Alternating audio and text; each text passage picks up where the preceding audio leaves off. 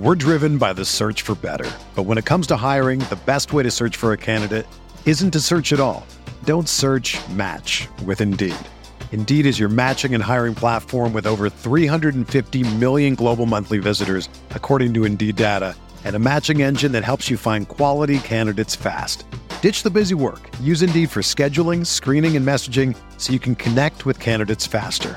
Leveraging over 140 million qualifications and preferences every day, Indeed's matching engine is constantly learning from your preferences, so the more you use Indeed, the better it gets. Join more than 3.5 million businesses worldwide that use Indeed to hire great talent fast. And listeners of this show will get a $75 sponsored job credit to get your jobs more visibility at Indeed.com slash BlueWire. Just go to Indeed.com slash BlueWire right now and support our show by saying that you heard about Indeed on this podcast. That's Indeed.com slash BlueWire. Terms and conditions apply. Need to hire? You need Indeed. This podcast episode is brought to you by Coors Light.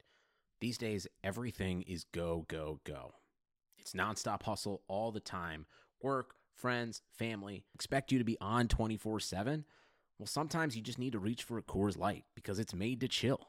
Coors Light is cold lagered, cold filtered, and cold packaged. It's as crisp and refreshing as the Colorado Rockies. It is literally made to chill.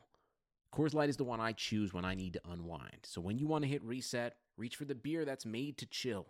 Get Coors Light in the new look delivered straight to your door with Drizly or Instacart.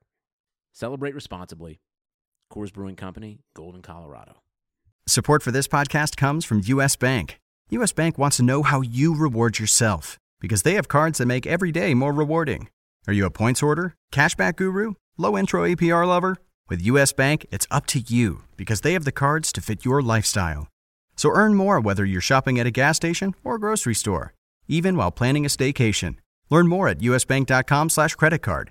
US Bank credit cards are issued by US Bank National Association ND. Some restrictions may apply. Member FDIC. They're gonna kill the love of my life. If I don't go back to what I was doing. This Friday, Our line of work is quite brutal and quite ruthless. how far would you go for love? You steal truck, bring it to me. Then you make your money. Is it dangerous?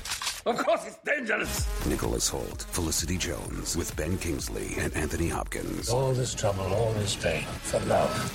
Collide in theaters Friday. Rated PG 13. May be inappropriate for children under 13.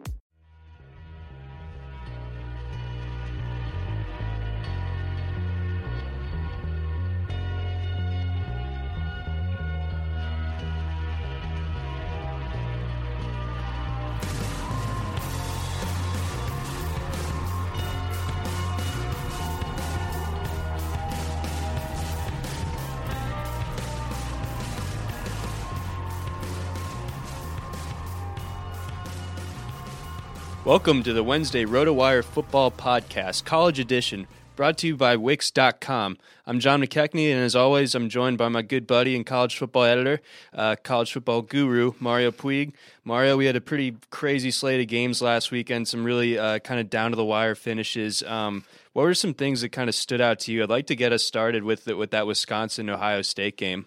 Uh, it was pretty exciting. I watched that game, and, and Madison was obviously pretty hyped up for that. And uh, it was it was, as always with the Badgers, closer than I expected. I I thought Ohio State would cover. They obviously did not, having gone to overtime.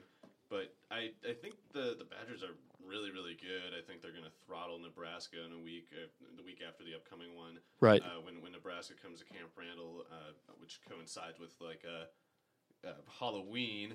So uh, that's going to be a mess, but it's it's one that I think the Badgers are just going to rock them in. I think so too. I think you know my my sort of final thought on that game coming into it was was whoever was able to sort of seize the momentum and, and play their brand of football first was gonna was gonna you know kind of dictate the game. And I thought that Wisconsin came out and they played. Uh, like the, their brand of football, and they kind of got Ohio State off of its uh, like momentum a little bit, and it took obviously it took Ohio State forever to sort of uh, be able to mount their comeback and, and chip back into it. And I thought that you know if if Wisconsin was able to hold Ohio State to like under 24 points, they'd have a real shot at winning. And obviously, uh, it ended up being 30 points and you know 23 points going into overtime. So uh, that that did end up kind of being the threshold there. But uh, yeah, I'm super impressed by Wisconsin. Uh, they should be able to take care of business against Iowa this week. We'll get into that a little bit later, but uh, the run game looked good. It look, I liked how they used Jazz Corey Peavy. Clement. Yeah. Clements Clements looking so much better this year. I mean, granted, he had like the sports hernia last year, but um, he's he looks like an NFL runner right now. He absolutely does. I mean, to to average over six yards a carry against uh, an Ohio State defense that had pretty much been shutting everyone down completely, uh, that was really impressive. Um, down to the SEC, uh, we had that Bama Tennessee game. We both kind of felt like Tennessee was just literally too banged up to do anything. Then they got even more banged up during that game, so that ended up kind of being a wash. Yeah, I I, I want to uh, apply a formal curse on whoever that Alabama guy was that late hit Alvin Kamara out that of was bounds. that was so weak. Looks like he might have inj- like uh, ended his season in the process. Very lame of you, whatever your name is. Um, but yeah, that that game was kind of a joke. Yeah, Jalen Hurts just sort of took over and, and let everyone know who's boss. Uh, we had that Arkansas game, very close win over Ole Miss. We weren't really sure how that one was going to shake out, uh, but we did have that one on replay in the office this afternoon. Uh, did any any one thing kind of stand out to you from that one? Uh, well, I didn't quite uh, know of this until you pointed it out to me, but just how bad the Arkansas run defense is, and that could matter quite a lot against Auburn this week. But yeah, I'm still, I'm still just impressed with the the Arkansas offense. Yes. Like Austin Allen, I guess is pretty much the same as his brother last year, and the, they have such great receivers. Like they really should have considered like a one year experiment with the air raid because they got maybe like four NFL receivers. Like I forgot Dominique Reed was even on that team. It was like with with this uh, Cornelius stepping up this year. It was easy to to forget about him, but he's really good, and he's like fourth in line for targets. Yeah, it's un- unreal how deep they are, and and you know they're they're all like kind of just big, uh, quick receivers uh, that can definitely make plays down the field. And you like the running back core. Uh, that true freshman Devwah Whaley, uh, the running backs just looks better pretty Yeah. much every week. Rawleigh Williams looked faster than I would have thought he would too. Yes, Like, he had, he he had looked kind of really like plotting numbers last year, but this year he's looking pretty pretty good. Good numbers to show for it. So definitely excited to see how that offense holds up against an Auburn defense that's been incredibly impressive to this point uh, this year. Uh, West Virginia coming down to Lubbock last weekend and, and really kind of putting it on Texas Tech. Uh, really impressive stuff from them. I mean, that, to only hold a, an offense like Texas Tech to 10 points, I think it was. I mean, that's just kind of Yeah, I think it unheard was- of. I think it was Shelton Gibson was saying like before the game, like I bet we can hold them to ten points. And every time a player says something like that, you got the people who are like, "Oh, why are you giving them bulletin? You know, don't talk, do it on the field." And it, you know, he was pretty much called the spread basically. Yep, you nailed it. Um, so West Virginia is kind of starting to emerge as, as the team to beat in the Big 12 now. I, I feel like this week Yeah, the yeah. the hype train is really building, and we've been driving the anti Baylor hype train for quite some time now. So uh, whenever they whenever they meet up and clash uh, later on in the season, uh, that should be pretty interesting. I think that'll that'll kind of prove uh, who's boss in the Big 12. And then uh, Colorado got got like another strong win uh, to their resume. They beat Arizona State pretty soundly. I thought. Um, Safe back. I think that was sort of like the biggest takeaway from that one. Yeah, Phillip Lindsay had a huge game. Like I've he's been a fine enough player, but like I, I couldn't believe that when I saw that total. Uh, the Arizona State defense is a mess. So yeah, uh, it, it's looking like Colorado is quite decent though, and, and I think it was right to go back to Liufau. He's he's he's quite good. Yeah, it's really it's going to be interesting to see kind of how the the sou- southern portion of the Pac-12 shakes out because UCLA has been uh, really disappointing. Uh, USC got off to that rocky start. They had, you know, the loss at Utah. I mean, that wasn't a bad loss by any means. Utah's number 19 in the country, but you know, it's still a, a loss in the division. And then Colorado goes ahead and loses to USC. So it's it's kind of a jumbled mess out there. We'll have to see how it shakes out. But getting into the in, into some of like the disappointments from last week, weekend, we were starting to think that Clemson had had started to flip the switch on. You know, having beaten Louisville uh, and and having you know kind of throttled BC uh, last week, they sort of just laid an egg against uh, NC State, and we're very fortunate to escape that with a win. Yeah, they seem to just get into weird scenarios with North Carolina State. Like I remember last year, it was uh, I'm pretty sure Brissett got going against them, and uh, although a couple years before that they just clobbered North Carolina State. But either way, I definitely didn't see that game going the way it did. Uh, Deshaun Watson seems to have taken a step back this year. Yes, um, which is not what you expect from a guy coming uh, back a year and a half after an ACL tear, like playing on it last year. I don't know how you get worse with that extra off season to recover. But um, anyway, it's it's uh, Gallman's supposed to be back with that concussion this week, right? Yes, yeah, he'll have the bye week to recover. I think. Oh, both, they're on a bye. Right. Both Florida State and Clemson are on a bye before they meet up, and that's going to be that's good. You know, one of the bigger.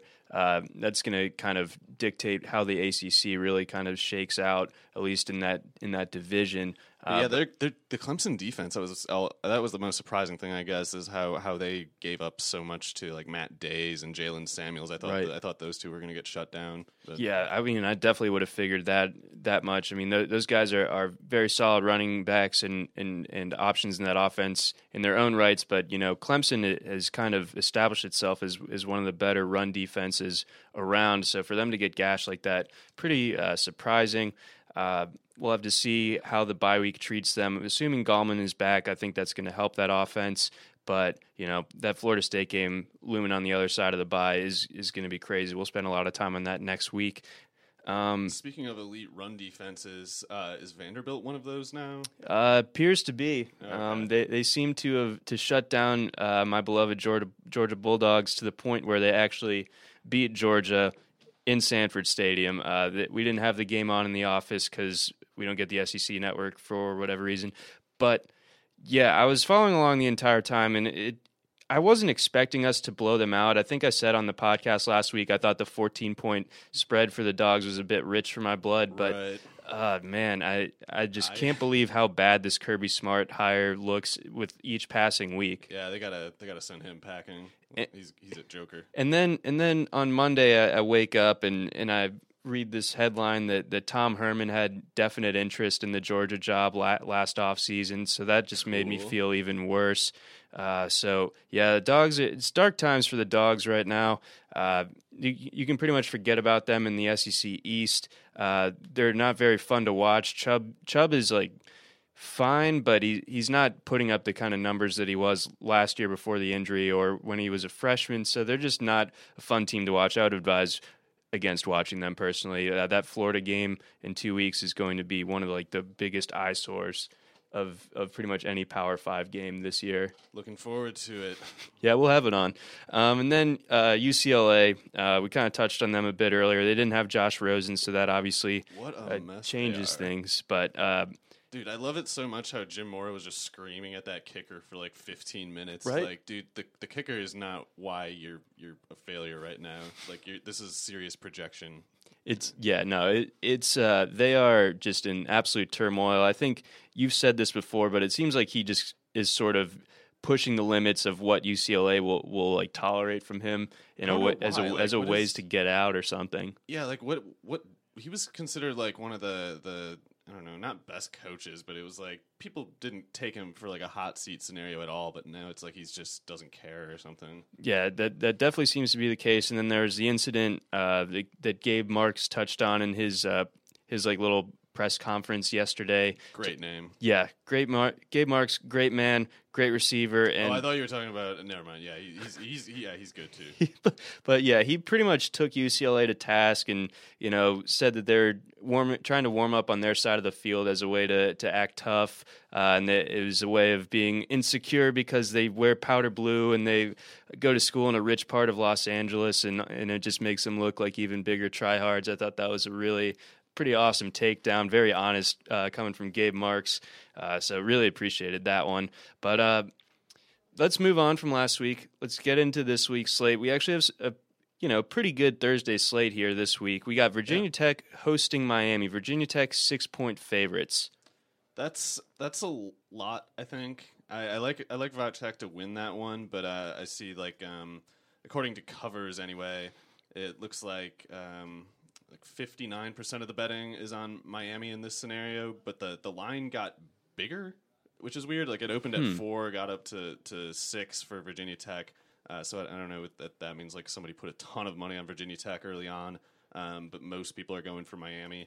At six, I definitely would take the Miami side. I think the reason the line might have jumped is it looks like Miami's pretty much going to be without their entire defensive line. Oh, that, so that that's a problem. Um, I know Travon McMillian hasn't been as good as we were kind of hoping this year, uh, and he's a little bit banged up. Him, no, he's not. No, that that is a They're, they're just not Forget gonna, about that. They don't use him anyway. Right. It's something about Fuente. He just doesn't want to have a running back. Yeah, so Evans has almost as many carries as he does, and he's the quarterback. But you know, I think that that definitely spreads Miami's defense thin. If Virginia Tech wants to attack them uh, up front that way, I, I think that they should be able to.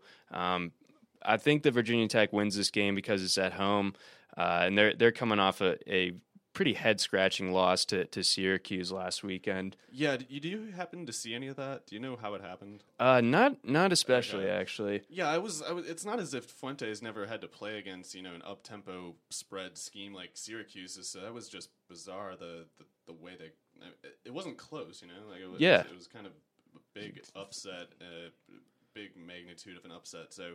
Uh, Babers is doing a great job there. Yes. Syracuse is, is certainly a fun team to watch, even if they're kind of you know overachieving at the moment. But yeah, give them give them a year or two.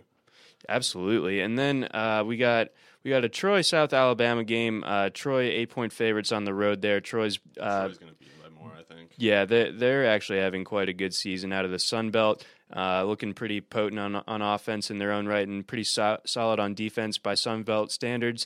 Uh, and then we got Boise State hosting BYU. Uh, Boise State seven point favorites. Uh, how are you leaning in this one? So I would like Boise. Uh, you know, they're at home. That that makes them hard to beat in itself. But uh, they gave Jeremy McNichols like 44 touches from scrimmage in their last game, and it's on a short week. And not to say Jamaal Jamaal Williams had a huge workload too, but uh, that kind of that kind of worries me a little bit. Like if he's if he's anything less than full strength, like the BYU defense is good enough, I think, to to slow down Boise. Certainly make it closer than seven, seven and a half it opened at. So yeah, I I would take BYU for the spread. Um, but it's uh, on the other hand, like the Brigham or the BYU offense doesn't really have anything but Williams, so I Right. can't really see them pulling away, even if they do manage to slow Boise State, who I would guess is going to be without Cedric Wilson. He didn't play last week. That's right. And it was a high ankle sprain, and the the uh, Harsin was like, "Oh, he's he's you know going to be fine this week." Like a high ankle sprain is not a one week injury. So yeah, we'll see we've seen. You know, if you've followed Leonard Fournette and LSU at all this year, or you know, if you're a Packers fan with the Eddie Lacy thing, like you know that a high ankle sprain uh, is not something you just come back from uh, after one week. Uh, so that that should be a pretty interesting game to watch. I'm kind of torn because I think Boise State's just so tough at home. Yeah. Uh, so I think they do win this one. That that seven points is like right at the right at the cusp for me. yeah, I'm at like four points. I think. I think that I think that's a good way of putting it. Uh, so, kind of like BYU to cover there. Uh, don't feel awesome about it because Boise State does have like that that sort of explosiveness, especially if McNichols is going at full steam ahead. Even though you know, like you said, he's he's been used a ton recently. Uh, Friday we got uh, South Florida at Temple. South Florida seven point road favorites. This should be a good game. I would not expect South Florida to cover that, being at Temple. Um, T- Jahad Thomas is red hot right now. Uh, Ventell Bryant at receiver is good, so I, I think they'll be able to make it closer than six uh, six points. So uh, South Florida, though, great team. It's just that uh, Temple, I think, can score points on on that South Florida defense, which has had more trouble against the run than the pass. So Thomas should be able to get going in that. Yeah, I think that this is a situation where where that's a lot of points uh, on the road for for South Florida. So Temple Temple has been hitting their stride more so than they were earlier in the season. I thought they kind of started off slow after you know being pretty awesome last year, sort of one of the darlings of the group of five. Um, so I, I do feel like Temple should be able to make this one closer than seven points, uh, potentially pull off the upset. Yeah, I could I could see that happening, especially if their defense, you know, is able to slow down uh, the explosive plays that, South Florida has kind of been hanging their hat on a, a lot this year. Yeah, that's a good that's a good upside call. I still I'll still go with South Florida, but yeah, these are two well coached teams that are that are pretty talented, and going on the road for South Florida makes them vulnerable.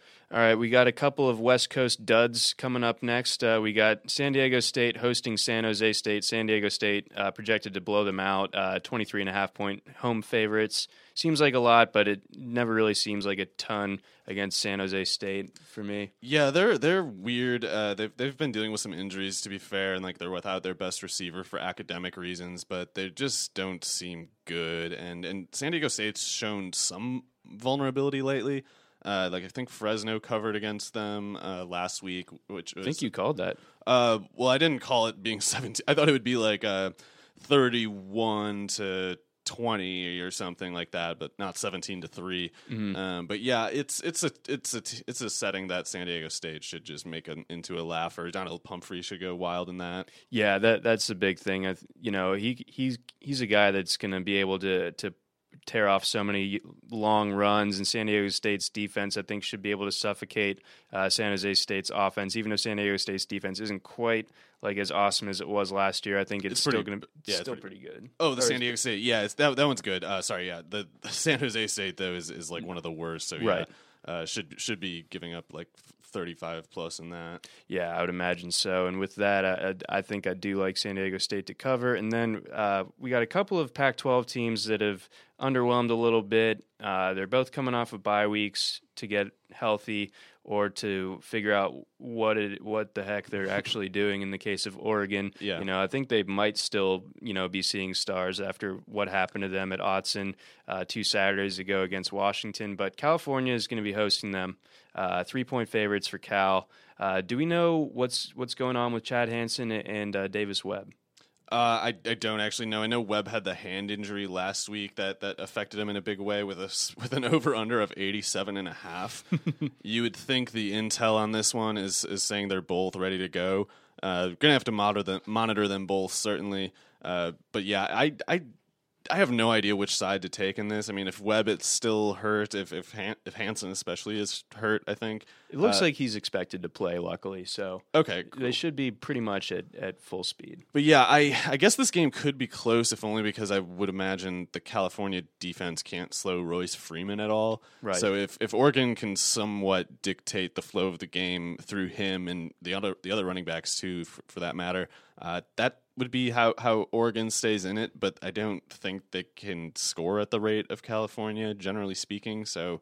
Uh, yeah, seventy percent of the money on, on Cal minus three, which I would not have foreseen at all, even even like three weeks ago. Right. But uh, yeah, Oregon just uh, I, I really don't think Helfrich knows what he's doing, and at some point the players are going to stop buying in. It seems like you know Pharaoh Brown said something to that effect last week, and he, he didn't he didn't necessarily like backtrack off of it. He more clarified it during the week, but he you know he's just like like I'm not going to run through a wall for Coach Helfrich. Like it, He said that. Yeah, yeah, it was awesome. Um, so and then he, you know, he went on to say like he respects Coach Helfrich and re- respects the process and all that. Respects that he's, you know, the, the man in charge. But uh, it just seems like Oregon's players are, are a little bit shiftless right now. I think I, I've seen some comments from like their seniors, kind of saying that they're like their younger players have come in expecting. All this and that, and it's really not coming to fruition. And they're, they're sort of It's being a little these lackadaisical. it- it's all these these new phones and participation trophies. Uh, Mike Gundy. Yeah, these yeah him, him too. Uh, but yeah, the Oregon's got problems. Like even even if even if the new players or whatever were fully buying in, it's like Helfrich is just getting outsmarted left and right. That's true. So I I'm with the public here. I think I think Cal uh, should be able to cover this As long as Webb is okay and Hansen's okay, yeah, there's no reason to think that uh, Oregon, with its uh, quarterback nonsense, wouldn't you know fall behind by one possession or two. Exactly, and you know I, I really have my doubts about Herbert being able to to really get that offense in gear in his second start, even if it is against the California defense that uh, is is pretty much just Swiss cheese. Um, so that does it for the weekday games. Uh, Saturday we got a couple of group of five games of interest. Uh, we got some action here. Starting off, Toledo hosting Central Michigan. Toledo ten and a half point favorites. Yeah, that's a lot of points, but uh, Toledo does have a lot of firepower on offense. Uh, Logan Woodsides has been just spectacular Yep. uh, coming off the redshirt year. Um, it's Kareem Hunt at running back, but they got two guys at least otherwise that are quite good. Cody Thompson's been just spectacular going back to last year. Uh, the, what's the what's the other one's name? John Via something. Oh, Uh, he, he's he's shown some major upside, and, and Corey Jones is still a good underneath route target. So Central Michigan's defense Yeah, is John pretty Bay good. Johnson. Yeah, the the Central Michigan defense is pretty good, especially by MAC standards. But I don't think there are many. I mean, BYU is a much better defense than Central Michigan, and they let Toledo go for what, like 45? 53. 53. okay. Um, yeah, that's a lot. Uh, Toledo Toledo's just one of the best offenses in the country, but 10 and a half points is a lot, if only because Central Michigan does have a senior quarterback, fourth year starter. Uh, uh, Corey Willis has been great this year, so they they might be able to score enough to just kind of keep a, a respectable pace. But yeah, Toledo, I, I would imagine wins this by like at least I don't know seven. Yeah, I, my concern is is Central Michigan's uh, just running out of firepower a little bit. Um, You know, they're coming off like a, a, a overtime, a bizarre overtime win over NIU last weekend that was on SVP's uh, like bad beats segment. It was like one of the all time. Uh, if you had the under, you were like totally set, and then there was just like a zillion points in the last four minutes in overtime to to push it uh, past the past the over under. Um, but yeah, Central Michigan that they're just they're without a couple of their key contributors from last season on offense, and I think that definitely hurts their upside uh, for this one. I mean, Toledo doesn't have like a great they're they're about a wash. Uh, Central Michigan and Toledo's defenses. Central Michigan's a little bit more opportunistic. Uh, they have ten interceptions, which is the most in the MAC, holding their opponents to six point two yards per attempt. But you know, but on the same on the same token, you know, Woodside has been pretty much unstoppable. Whoever he's faced, uh, twenty four to four touchdown to interception ratio. That's uh, pretty insane. So it- Eleven yards per pass. Jeez. Um, so this really comes down to can can Central Michigan keep up keep pace with, with Toledo and and uh, on the offensive side of the ball, and can their defense you know hold Toledo to under thirty five points, which I, I'm not sure has been done yet this season. Right. Oh man, I just noticed uh, Michael Roberts, their tight end, is already up to nine touchdowns in six games after catching three last week. Uh, so, not that- bad. that's another. That's another guy that Central Michigan has to deal with. Yeah. So with with all that in mind, uh, I, man, eleven points. I think I, I think I like Central Michigan to cover, but I don't feel great about it. Right. No, I, the only reason I'm considering Central Michigan to cover is because uh, basically Cooper Rush. Like, Yeah. I mean, he's he's not great. He's he's he's a player who's productive because he has a ton of experience and you know the system. He knows very well at this point. But uh, it's it's just hard to imagine him with all the experience that he has not being able to put something up on Toledo. I don't know. That's it. Yeah, that's how I feel too. And you know, Central Michigan got got beat pretty good by like Western Michigan, but Western Michigan is again like a notch ahead of Toledo as far as the MAC is concerned. Better concerned. defense at least. Yes, absolutely. Um, so then moving on, uh, we got Memphis one and a half point favorites at Navy. Navy obviously coming off a bye week, and then they, they had the crazy upset win over Houston. Uh, how? What's your read on this one here? I never know how to approach these these military schools, but especially Navy. But No. I I I think I would have to take Navy in this one just because I'm not convinced Memphis has a balanced attack really, and Anthony Miller's been kind of nicked up the last few weeks. Uh, their their pass defense has been better than their run defense, but that doesn't help you against Navy, obviously. Right. So I, I, I kind of, and I'm kind of thinking like Riley Ferguson just isn't that great, or at least like the offense, their new scheme for from Norvell is not fully polished yet. Uh, they've they've had they've had a good uh, record so far, but they've had some uneven performances week to week. I'm not convinced they have their identity down quite right. So uh, going against Navy, I mean they have their identity down, and they're it's it's amazing how good they are, like how effective they are. Yeah. Uh, taking you know only guys who who have to like you know swear to military service because like man. They, they, they, if you gave Navy like other recruits, it's like what would those coaches? I don't know. It's crazy that they that they're just so dangerous beating a team like Houston. That yeah, that was one of the more unbelievable games that I've seen this season. Uh, I do think that Navy should be able to uh, to beat Memphis this one straight up. Uh, you know, I think at home. Uh, going again, and, and they're coming off a bye. I think that definitely helps them a lot, especially coming off like such a huge emotional win. It kind of like limits the potential of like a, a true letdown, in my Yeah, yeah. opinion. So I think that Navy should be able to come out on top here. Uh, we got one more from that conference.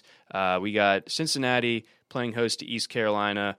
Uh, Cincinnati's two point favorites. Uh, East, but I mean, I think you and I uh, both just don't trust Senor Tuberville at all. Yeah, I don't think I don't think Cincinnati's good at all. Whereas, like, I know East Carolina's had a rough couple weeks, but I mean, they've been hurt. They've played a, a tough schedule. Yep. They're not catching anybody by surprise anymore. But if, if Philip Nelson is healthy, I I don't know. I, I just feel like uh, Scotty Montgomery is a is a much more promising coach, and and Cincinnati what have they done exactly? Like I, their their running game is a mess. Like Tion Green and Mike Boone have both been literally half as good as Yep, they've been in the past. Like regression. yeah, like their offensive line isn't good. The quarterback position is gross. Uh, they they got a couple decent receivers, but they're basically like not. They don't have the personnel they need to run that scheme. I don't know if if if, if Philip Nelson is okay, I, I'll take East Carolina on that one. Yeah, I think I think that's that's definitely going to be the key. How how healthy Nelson is, because they don't want Gardner Minshew in there for you know a full game. Really, I just said that just to say Gardner Minshew. Yeah, I like that name. it's it's pretty awesome. Uh, but Cincinnati, uh, they they're just they're they're weak in all the in all the spots that they used to be you know pretty promising in. You know that offense was really explosive last year, I thought, and this year it just seems like a like a total mess. And they they can definitely They be vulnerable. Connecticut. Yeah, like, come, on now. dude. And you know, Zay Jones is going to get uh, roughly 40 like catches. Yep, I think I think that's that's like a pretty conservative estimate, frankly. But yeah, it's it's uh it's one where I, I could see East Carolina going up there. Um, I'm a little bit worried about their defense, but I I think that they can definitely at least give Cincinnati a game. I, I'm not sure that they win outright just because you know Cincinnati's at home. Probably have like a little bit more talent across the board. Um, I know I was just trashing them like a second ago, but uh, do I do I think that Cincinnati covers? I mean that that's like such a narrow spread to say no would just be saying that East Carolina is going to win. Right. I still think Cincinnati wins. Fair enough. I just I feel icky. Fair enough. Yeah, I, I, f- I don't feel confident about it either way, but I, I just I I just think Cincinnati's bad. That's all. Yes, pretty much. Bottom line, Cincinnati bad, but maybe just not bad enough this weekend at home. Now, before we get into some of our rapid fire picks, we have a message to, for you guys uh, from our friends at Wix.com. Need a website? Why not do it yourself with Wix.com? No matter what business you're in, Wix.com has something for you. Used by more than 84 million people worldwide, Wix.com makes it easy for you to get your website live today. You need to get the word out about your business. It all starts with a stunning website. With hundreds of designer made, customizable templates to choose from, the drag and drop editor, there is no coding needed. You don't need to be a programmer or designer to create something beautiful. You can do it yourself with Wix.com. Wix.com empowers business owners to create their own professional websites every day. When you're running your own business, you're bound to be busy, too busy. Too busy worrying about your budget, too busy scheduling appointments, too busy to build a website for your business.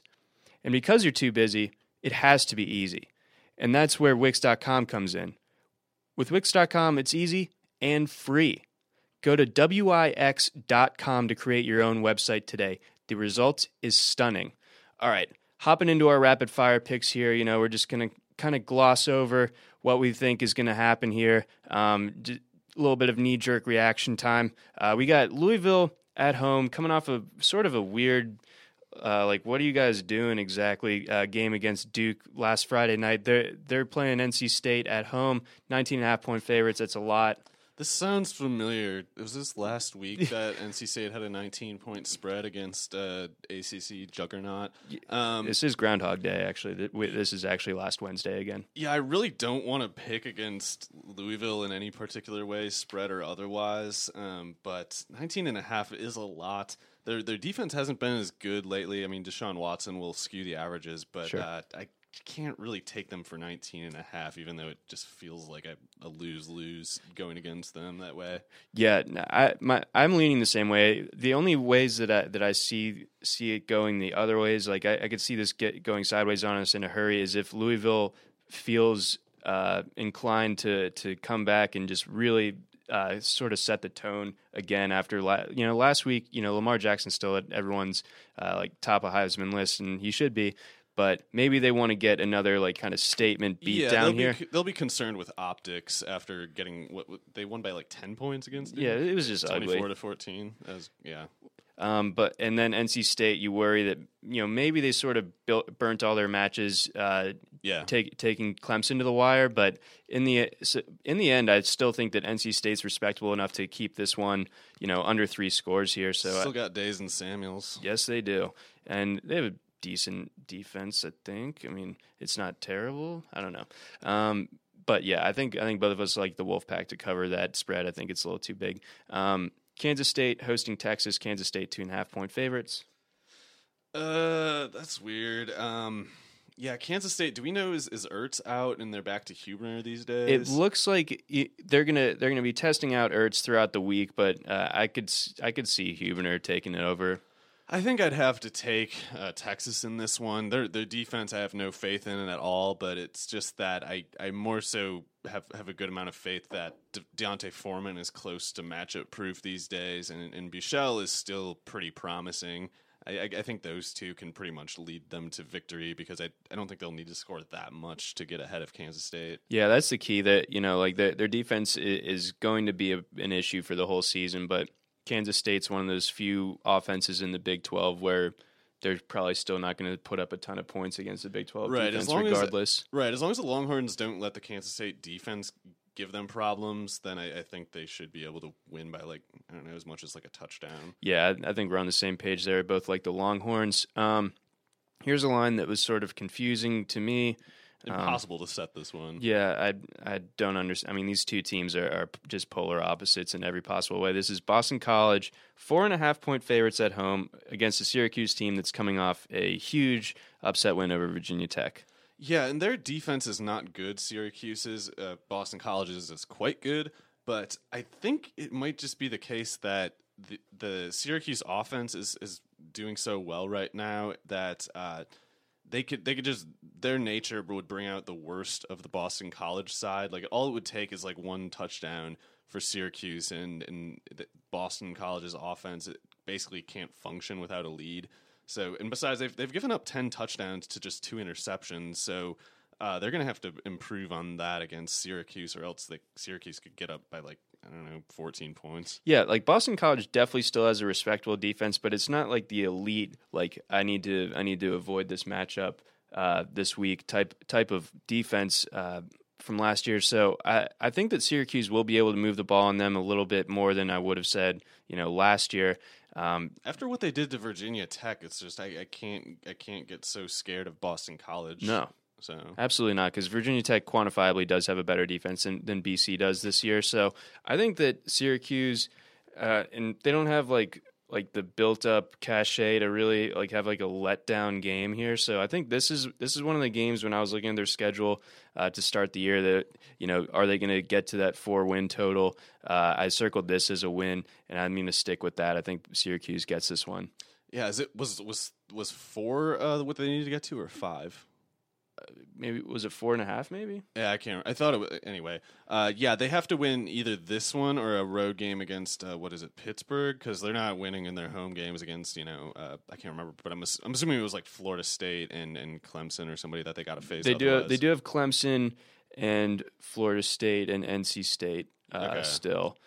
Oh, is NC State on the road? Uh, that's at home. Okay, And well I guess they could win that one. Florida State is at home as well, and then at But Pitt yeah, their the their best bets to win are unfortunately on the road. So. Yeah, that that's tough, but I, I I'm still like favor. the chances because just Dino Dino's for real, and they do have talent that fits his approach. Absolutely. Um, here we're we're gonna get back to the Big Twelve. We're gonna get back to West Virginia here. Uh, they're they're hosting TCU, uh, six point favorites. I'll take West Virginia to cover that easy. I'm actually pretty worried this could be a meltdown game for Kenny Hill. Yeah, I'm I'm worried too. Uh, his his uh, He's botched so many continued sl- favorable settings, Yes. and this is a highly hostile, unfavorable They one. barely barely escaped with the win in Kansas the other week. I mean, so Yeah, that, and he's had slow starts in pretty much every game, and, and it's like if you start slow against West Virginia, you're just going to get buried. Like a slow start against them constitutes like a defensive touchdown, and like the TCU defense can't stop West Virginia. That's the, that's the big key. So West Virginia's gonna be able to score points. TCU is just not. So that that's a pretty much a no brainer to me as well. Um, Josh Rosen just got cleared to play today. Excuse me, and like the line uh, was off the board. and now it's UCLA seven point favorites uh, hosting Utah. I guess this is, must be because uh, I mean Utah had had lost to uh, California and they beat Oregon State by just five last Right. week. Um, but it was on the road, and I, I The, feel like the wind was insane there. It was like in Oh, the okay. fifties or something. Like that, no one that. could like it set. I mean, if you looked at the box score alone, you would have thought that that game set football back like a, a hundred years from from the passing numbers alone. Yeah, and uh, weird, weird story of Joe Williams coming out of a, a one month hiatus from football and, Mm-hmm. taking uh, 37, 35 carries or something in his first game back.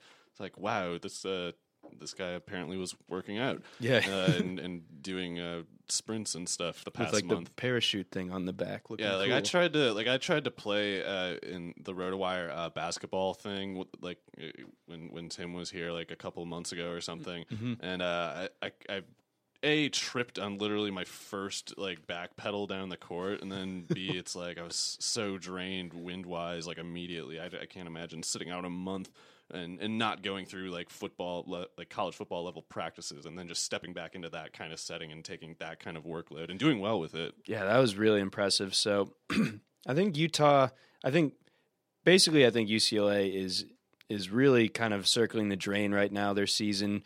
Uh, They'll get far as their season in this, too. Yes, they absolutely will, and they're going to get punched in the mouth uh, by that by that Utah defense. So I I feel like Utah is going to cover this. I'm I'm not so sure that Utah won't even win this one outright. Right. What would be helpful to know ahead of time also is whether the receiver Tim Patrick is finally going to play because uh, Whittingham said like the last two weeks he was going to. Yeah, and he's like warmed up too. I think a couple Yeah, of both times. times. So uh, he if, if he's on the field, that changes things a lot. He's he t- took a big step forward in his development this year, and having him, I I would. If he's if he's in, I would probably pick Utah to win, and even if he's not, I, I might do the same. Yeah, I think I think we're in agreement there. Just not in on UCLA right now. Um, let's see a couple of. I mean, this is pretty much just to humor me. Um, I don't know. Uh, if- if- Maryland two point favorites at home against Michigan State. I gotta take Michigan State. I don't know. They're a mess, obviously, but Maryland, uh, d- even if they have Hills, I, I, I don't know if if uh, they they won't have just an, a liability on offense. I think that I think that Maryland can win this one. Actually, I think Yeah. I think uh, Hills being back is huge. Uh, provided that that happens, you'll need to watch that before uh, you know putting any sort of uh, coinage on this one. But uh, I really feel like last week uh, the the freshman Tyrell uh, Pigrome he just wasn't ready, and it, it threw off the entire offense. He took twenty five of the 36 Maryland uh, rushing attempts. And, you know, when you have guys like work. Ty Johnson and Lorenzo Harrison back there, guys that are averaging over seven yards a carry, that just makes absolutely no sense. So they kind of shot themselves in the foot there. Uh, Michigan State, uh, they they keep on a downward trajectory as well. Both these teams need a win in the worst possible way. Uh, maybe Michigan State just like i- i- is a little, just is out is able to outclass Maryland here, but Yeah, I- I'm just I'm banking on a reversion to type, I guess, because this is so out of the norm for D'Antonio teams. Yeah, and they, they have their own quarterback issues. They're they're not really sure uh, if they're going to start uh, Brian Lewerke again or if they're going to go back to Tyler O'Connor, who had like he came off the bench last week and had his best game ever, pretty much. Yeah, so it's messy, but yeah, uh, I'll I'll I'll take Michigan State. I guess you, Fair you enough. got Maryland. Um, yeah, this next game, Washington State seven and a half on the road to Arizona State. I feel like I got to go Washington State there. Me too. Uh, their their defense is so much better than Arizona State's that I I'm actually thinking they they might be able to put uh, two scores in, in in the in the margin there. In in Arizona State, you know their their defense is so you know like Comically bad. Yes, exactly. So, you know, when you have Luke Falk, a very efficient quarterback, uh, throwing 50 plus passes against you, like he's going to, they're going to have so much total yards by the end of this game. It's going to be just like mind boggling. So I think Washington State wins this one pretty handily, even though it's on the road. Uh, moving on to some of the bigger games of the week, uh, starting us off uh, with probably the biggest one uh, Alabama hosting Texas A&M. Uh, A&M, I believe, is ranked number six in the country, mind you, uh, but Alabama, 19 point favorites. I'll take A and M to cover that. Uh, certainly lose, but I'll take them to cover that because uh, I don't know. We've we've seen this Alabama defense show its its uh, vulnerability against a true dual threat quarterback like uh, specifically Knight, like Yeah, Oklahoma he did it to him. beat them in the bowl game. That's why they got him. back. Um, but yeah, I think A and M has a ton of uh, skill position talent around him. So 19 points, I just don't see occurring. Especially because I think um, A and M's pass defense is pretty decent, and a freshman quarterback like Hurts. I don't think Alabama is going to be in like juggernaut, juggernaut mode in this one. I think it's going to be like a 14 point win, or maybe even more like you know seven to ten. If things were if things were reversed and, and Bama was playing A and M last week, coming off of that crazy A and M win over Tennessee, then I might you know think that that 19 points is is more uh, within reach. But you know A and M's coming off a bye, they're getting healthier. Uh, Myles Garrett should be healthier. Um, That's big. so that's huge. I mean that that slows the run game at least a little bit for Alabama, and it it, it helps contain Jalen Hurts. Uh, you know when he wants to break outside the pocket and you know do what he did against Tennessee last week when he pretty much single handedly like won the game by himself uh, alone just by his running. Um, and and like you said, A and M's pass defense is superior to Tennessee's. It's healthier. Uh, they they are able to generate good pass rush up front. So I think that Hurts might might uh, show like some freshman tendencies in this one. I think. Bama might make a few mistakes, and when, whenever they do that, uh, and if A and M is able to stay mistake free, then they'll be able to keep it close. And I think A and M should be able to do that. Sumlin obviously somehow knows how to coach against Nick Saban, even if it is in Tuscaloosa. So I think this is a really close game. Actually, I think this is uh, one that Bama definitely sweats out. Uh, do you do you think like seven points then, or something like that? Yes. Okay. Yeah, I, I, I basically see it the same way. I'm thinking like 10 to, to 12 or 14, but it could, if it, all it takes is like, if, if Hurts throws two interceptions, then yeah, it's down to like a seven point spread. Yeah. Either way, 19, no way. I'll take A&M for that. No, that's that's just way too much. I respect A and M too much for that. Um, another SEC showdown here uh, in the West. Uh, we got Auburn minus ten hosting Arkansas. Auburn coming off the bye. Arkansas coming off an emotional win uh, over Ole Miss. How do you see this one shaking out? Well, as you pointed out, uh, Arkansas's run defense has been insanely bad so far this year, and Auburn, even if Kerryon Johnson isn't available, Pettway would be able to capitalize on that. But it's quite plausible they'll have both of them.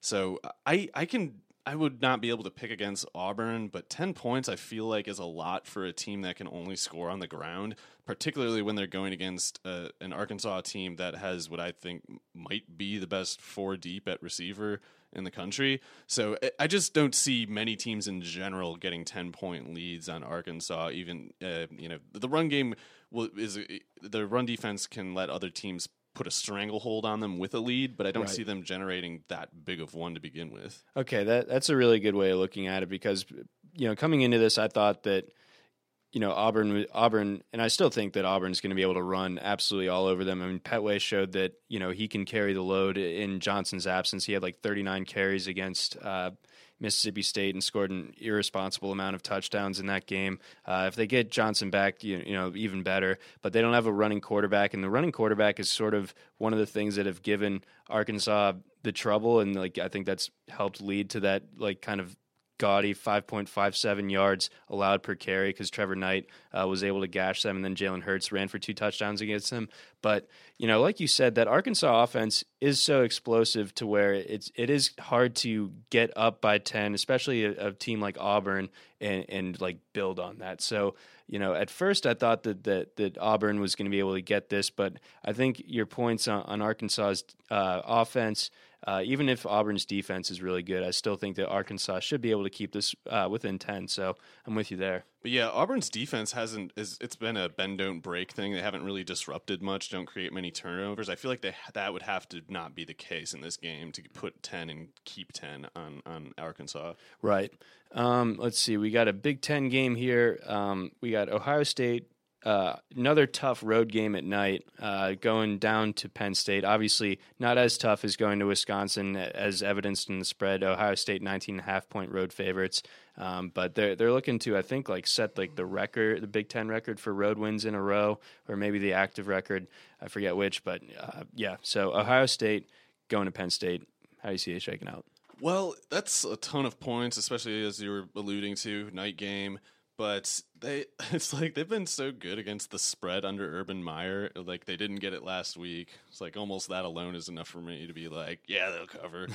uh, but yeah, Penn State's not going to move the ball much on Ohio State. The only way it could be close is if uh, you know Saquon goes uh, heroic in it. Mm-hmm. I just don't know if I don't, I don't really see it happening because I I just think Ohio State is that good, and in the meantime, I can see Ohio State scoring quickly enough that Penn State will have to abandon the run to some extent. Yep. So I I would go with Ohio State to cover it, even though that's a huge spread. Yeah, I think Ohio State's like kind of due for a bounce back, and you know Penn State's defense is going to give them a lot more room to breathe uh, than Wisconsin's did. Yeah, like Wisconsin, I think it could be a top five team like that. I think Seems they're that like it. good. Yeah, like uh, like Ohio State, obviously better, but uh, that that's that's how good Wisconsin is, and Penn State. They're they're not close to that. Their pass defense has been okay this year, but they've been uh, they've been terrible against the run, and that's not going to fly against Ohio State. No, because they have three guys eh, with three different skill sets they can torch you. They you can go with JT Barrett, the design runs. They can go Mike Weber, the more traditional route, or they could go Cur- Curtis Samuel, and you know he's going to reel off nine yards eh, per carry pretty easily. Yeah. Um, and also Penn State, you know, if they didn't have a guy like Saquon Barkley, uh, I don't think that they'd be effective at all in the run game. I think that offensive line is pretty pitiful still. So I think Ohio State's defensive front is going to be able to eat Turnovers. Yep. So I could see some strip sacks going on from Joey Bosa's clone. They say it's his brother. I think it's his clone. Um, so you know, I think that- it is him. Yeah, it- it seriously might two be. times a week. yeah, I mean, just keeping in shape, bro. So yeah, I think Ohio State uh, should be able to to win this one pretty handily. I, I, I'll I'll lean with you there and go that Ohio State takes a spread. Uh, Colorado going to Stanford. We were you know just talking about how impressed we are we are with Colorado, and we've talked about how disappointed we are with Stanford, and yet Stanford is still two and a half point favorites. Yeah, that's probably just because they surprised against Notre Dame, and I didn't get to watch that game, so I don't know how DeShone Kizer failed so spectacularly. I, Yeah, I thought he was just above that, almost regardless of who he would play. Uh, and anyway, Stanford, if they have Christian McCaffrey, I would assume that spread is assuming as much. That obviously changes things relative to last week, but I just think Colorado is for real, and I think they're going to be better coached than Stanford, and I'm not convinced that there's any talent gap between the two. If if there is one, I don't think it's big. Uh, yeah, Colorado has a lot of good, uh, talented skill position guys on offense, and their defense appears to be their best in probably like ten years or something. So I like Liufau, and uh, he's he's a senior quarterback, so I, I think being on the road won't won't shake them too much. If I've learned one thing from the 2016 season, uh, don't get hung up on teams that beat Notre Dame. Okay, That's just Yeah. It seems like a hard and fast rule. We all fell in love with Texas. We all thought Michigan State might be Texas fine. is good now. Yeah, they're back, man. 18 wheeler, let it rip. Uh, no, oh my God, no. No, Uh, this is this is all Brian yeah, Kelly. their their coach almost got fired like three weeks after that. So uh, I I take pretty much nothing from Stanford beating Notre Dame, even though they didn't have McCaffrey. I think Colorado should be able, and Colorado just has so much mo- momentum right now. They're having such a like an awesome season uh, compared to what we've seen from them for like the last ten years plus. Yeah. So I think I think you know obviously on the road. Uh, definitely makes things a little trickier, but like you said, Liufau is a pretty experienced guy, senior quarterback, been the starter for a bit. Uh, I think Colorado should be able to, to pull this off, pull off the cover at least. Um, we'll take him to win, right? yeah, yeah, let's do it. Lock it up. Um, let's see. Uh, kind of rounding us out for the big games this weekend. Uh, uh, I guess we could. We'll touch on LSU, Ole Miss in a second, but uh, Wisconsin only getting three and a half points as favorites uh, at L- at Iowa. Sorry. Yeah, they're probably pretty beat up and tired, but it's not like it's a short week or anything. And in the meantime, I'm fully convinced of Wisconsin's preparation, in game management, uh, just general game planning. Kirk Ferentz is a steady coach, but we've seen from Wisconsin's coaches this year is well above that. They've been Yes. they've been borderline brilliant. So uh, Wisconsin's just the way better team, I think, and the road isn't enough for me to get scared of that. No, I, I, completely agree. I think you know Wisconsin really is like a, a top five team when it when it comes down to it or close to it. Um, whereas Iowa, they've been a little bit Jekyll and Hyde. Uh, they don't like basically they're not going to be able to throw the ball at all because they're you know George Kittle, one of their best offensive oh, weapons. Oh, that's right, He's yeah. banged up. Matt VandeBerg, who was like the only receiver on the outside that was catching passes, broke his foot. He's done for the year. So you know, do you really think that Riley McCarron's going to be able to to you know? stretch out Wisconsin's defense? I don't. And then I don't think that anyone can run on Wisconsin's defense. So, yeah, that's going to be an issue. I don't, think I don't think Iowa's going to score more than like 10 points. Wisconsin's too physical on offense and if they're if they're doing more of those PV end arounds and, and getting the ball in space to people and, you know, uh, staying away from Desmond King as much as humanly possible, I think that Wisconsin should be able to win this one pretty comfortably and kind of atone from last year's loss at home. Yeah, fourteen to ten will do the trick for the spread, but I see it more like uh, twenty-one to ten. Yes, I think that's a good way of putting it. Um, and then uh, we got the LSU Ole Miss game. I believe that is at LSU. Uh, do you have any read on that one? Not really. I, I don't know. We're what getting to make Fournette Of, back. yeah, I don't know what to make of uh, LSU's recent results. They've been very impressive, but it's hard to tell if it's like this is a you know they're burning too hot to to keep going that way. Like if they're they're just you know they're they're going berserk under the, the you know the thrill of playing for this new coach that Ed Orgeron. much prefer to the past one. Sure. Um, but yeah, I just I don't see Mississippi really losing to them when they have the the passing game advantage that they do. Uh, as long as Kelly, as long as Kelly doesn't choke, I I just feel like the the the passing game contrast between the two is enough to at least get like I don't know maybe LSU in a position where Etling you know has to actually do something and coughs up a couple costly turnovers. Yeah, the the idea of having Etling uh, with the game on the line, if you're an LSU fan, has to uh, have you a little bit uh, scared, maybe a little nauseous. Why am I talking about Mississippi winning when it's a six point spread? I'll just I'll just say Mississippi to cover and, and leave the rest Alone. Yep, hundred percent. I I don't think that LSU's gonna gonna blow them away by any bit. The impressive Ole Miss Rebels, three and three, still ranked number twenty three in the country. Um, Let's see. Let, let's get into a little bit of season long discussion before we wrap it up here. Uh, let's see.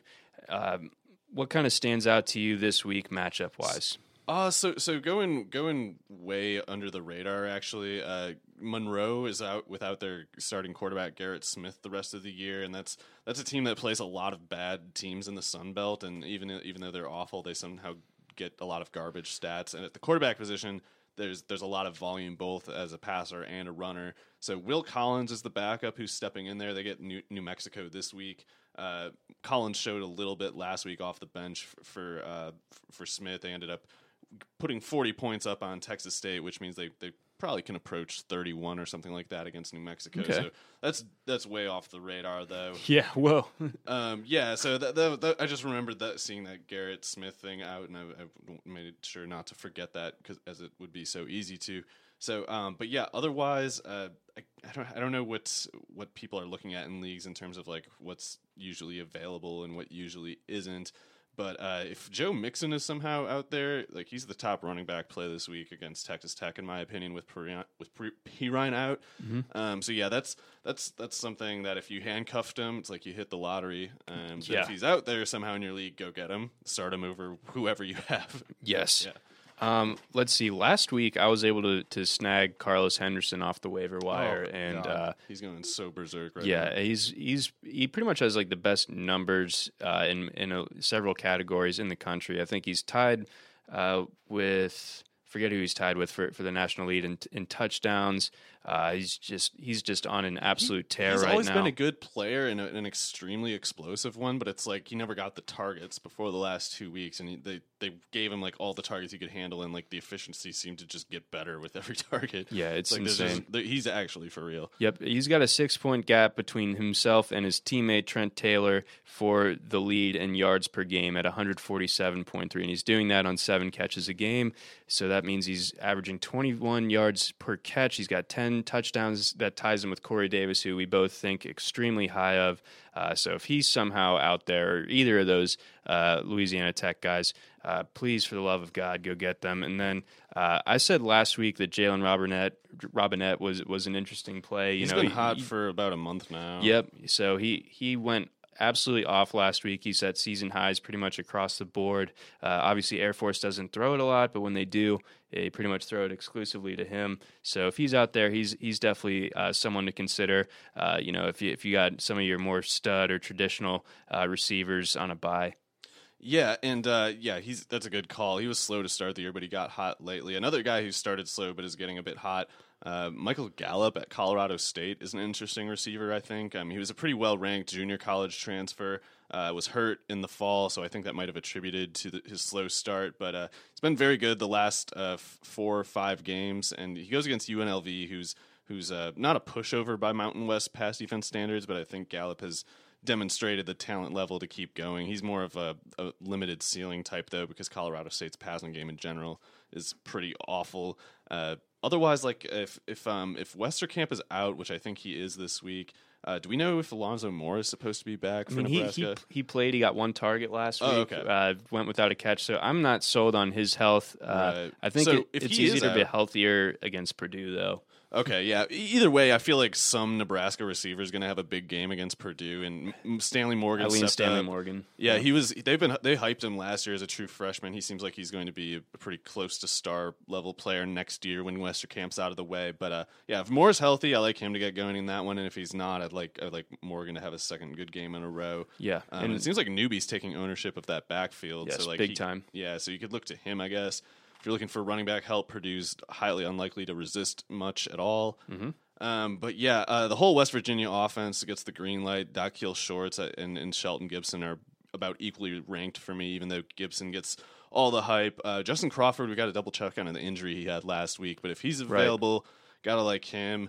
And uh, let's see what else. Um, Anthony Maddie against Buffalo. That's the Northern Ooh, Illinois yes. quarterback. So Buffalo's just uh, one of the very worst teams. They they have no hope whatsoever. And uh, Anthony Maddie got sh- got exposed a bit against Central Michigan. They they kind of reminded of the fact that he's not much of a passer, but he can run, and I, I don't think Buffalo can stop much of anything at all. Yeah, the, Buffalo. You know, you see what happens when Colin Lisa transfers from your program, pretty much. Yeah, that's they should have they should have known. uh, but yeah, otherwise, uh, I think Nick had a yeah Nick Gray's uh, the guy who does our waiver wire article pointed out that uh, Bug Howard at North Carolina, he's probably someone you want to own in pretty much any format if he's out there because uh, with uh, Mac Hollins out of the picture, Howard isn't the, the downfield threat that he that Hollins is, but he's their only big body receiver. With with yeah, he's Mac like Hollins six, out, five. and he's going to get more downfield usage, even if it's not perfect for his skill set, just because they have no one to replace Hollins. So uh, he's he's a good player. Uh, he he he should finish this year very strong. Agreed. Uh, but yeah, John, uh, your article. Do you, do you have anybody who who stands out exactly? You mentioned Bug. Uh, I, li- I like uh, Gabe Marks uh, against Arizona State. Uh, obviously, I just like Gabe Marks in general, so I think uh, he's a smart play. Uh, Newby, like I said, he seemed, or like you said, he's kind of seized control of that of that Nebraska backfield. And even when Devine Ozigbo gets healthy, I think that Newby's done enough to really Yeah. kind of warrant 20 carries a game. It seems like so. I like that. And then on on the other side of the coin, as far as Big Ten running backs are concerned any you know if you want to use Shannon Brooks or uh, Rodney Smith against Rutgers this week, uh, you know don't let anything stop you there. That that's always a good move. And then if you have any Ke'Shawn Vaughn left, uh, the the Illinois running back, he just it seems like Lovie Smith just like forgot about him or something. Uh, so drop him immediately if you can. Yeah, get get a guy like Reggie Corbin or or Foster. Yeah, he's not he's not coming back. Nope. Uh, but um, anyway, I'm Banished to the land of wind and ghosts. Uh, trying to, uh, there's something on the, on the top of my head. Oh, uh, you also mentioned Justice Hill. Yes. Uh, the, the Oklahoma State back. He, he kind of had to slow down against Iowa State before the bye, but I, I highly, highly doubt Kansas is going to do anything to slow him.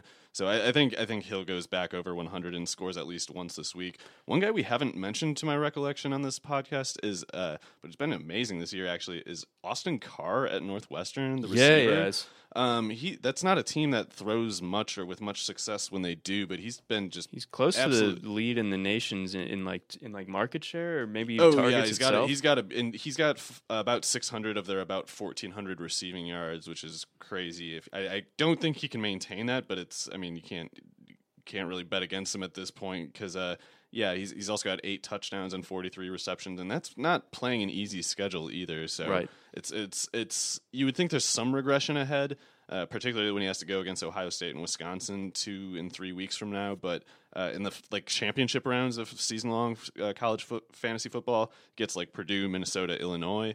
So yeah, he's he's a guy who can take you to the to the you know top of your league standings if you can just make the playoffs before that Ohio State Wisconsin stretch.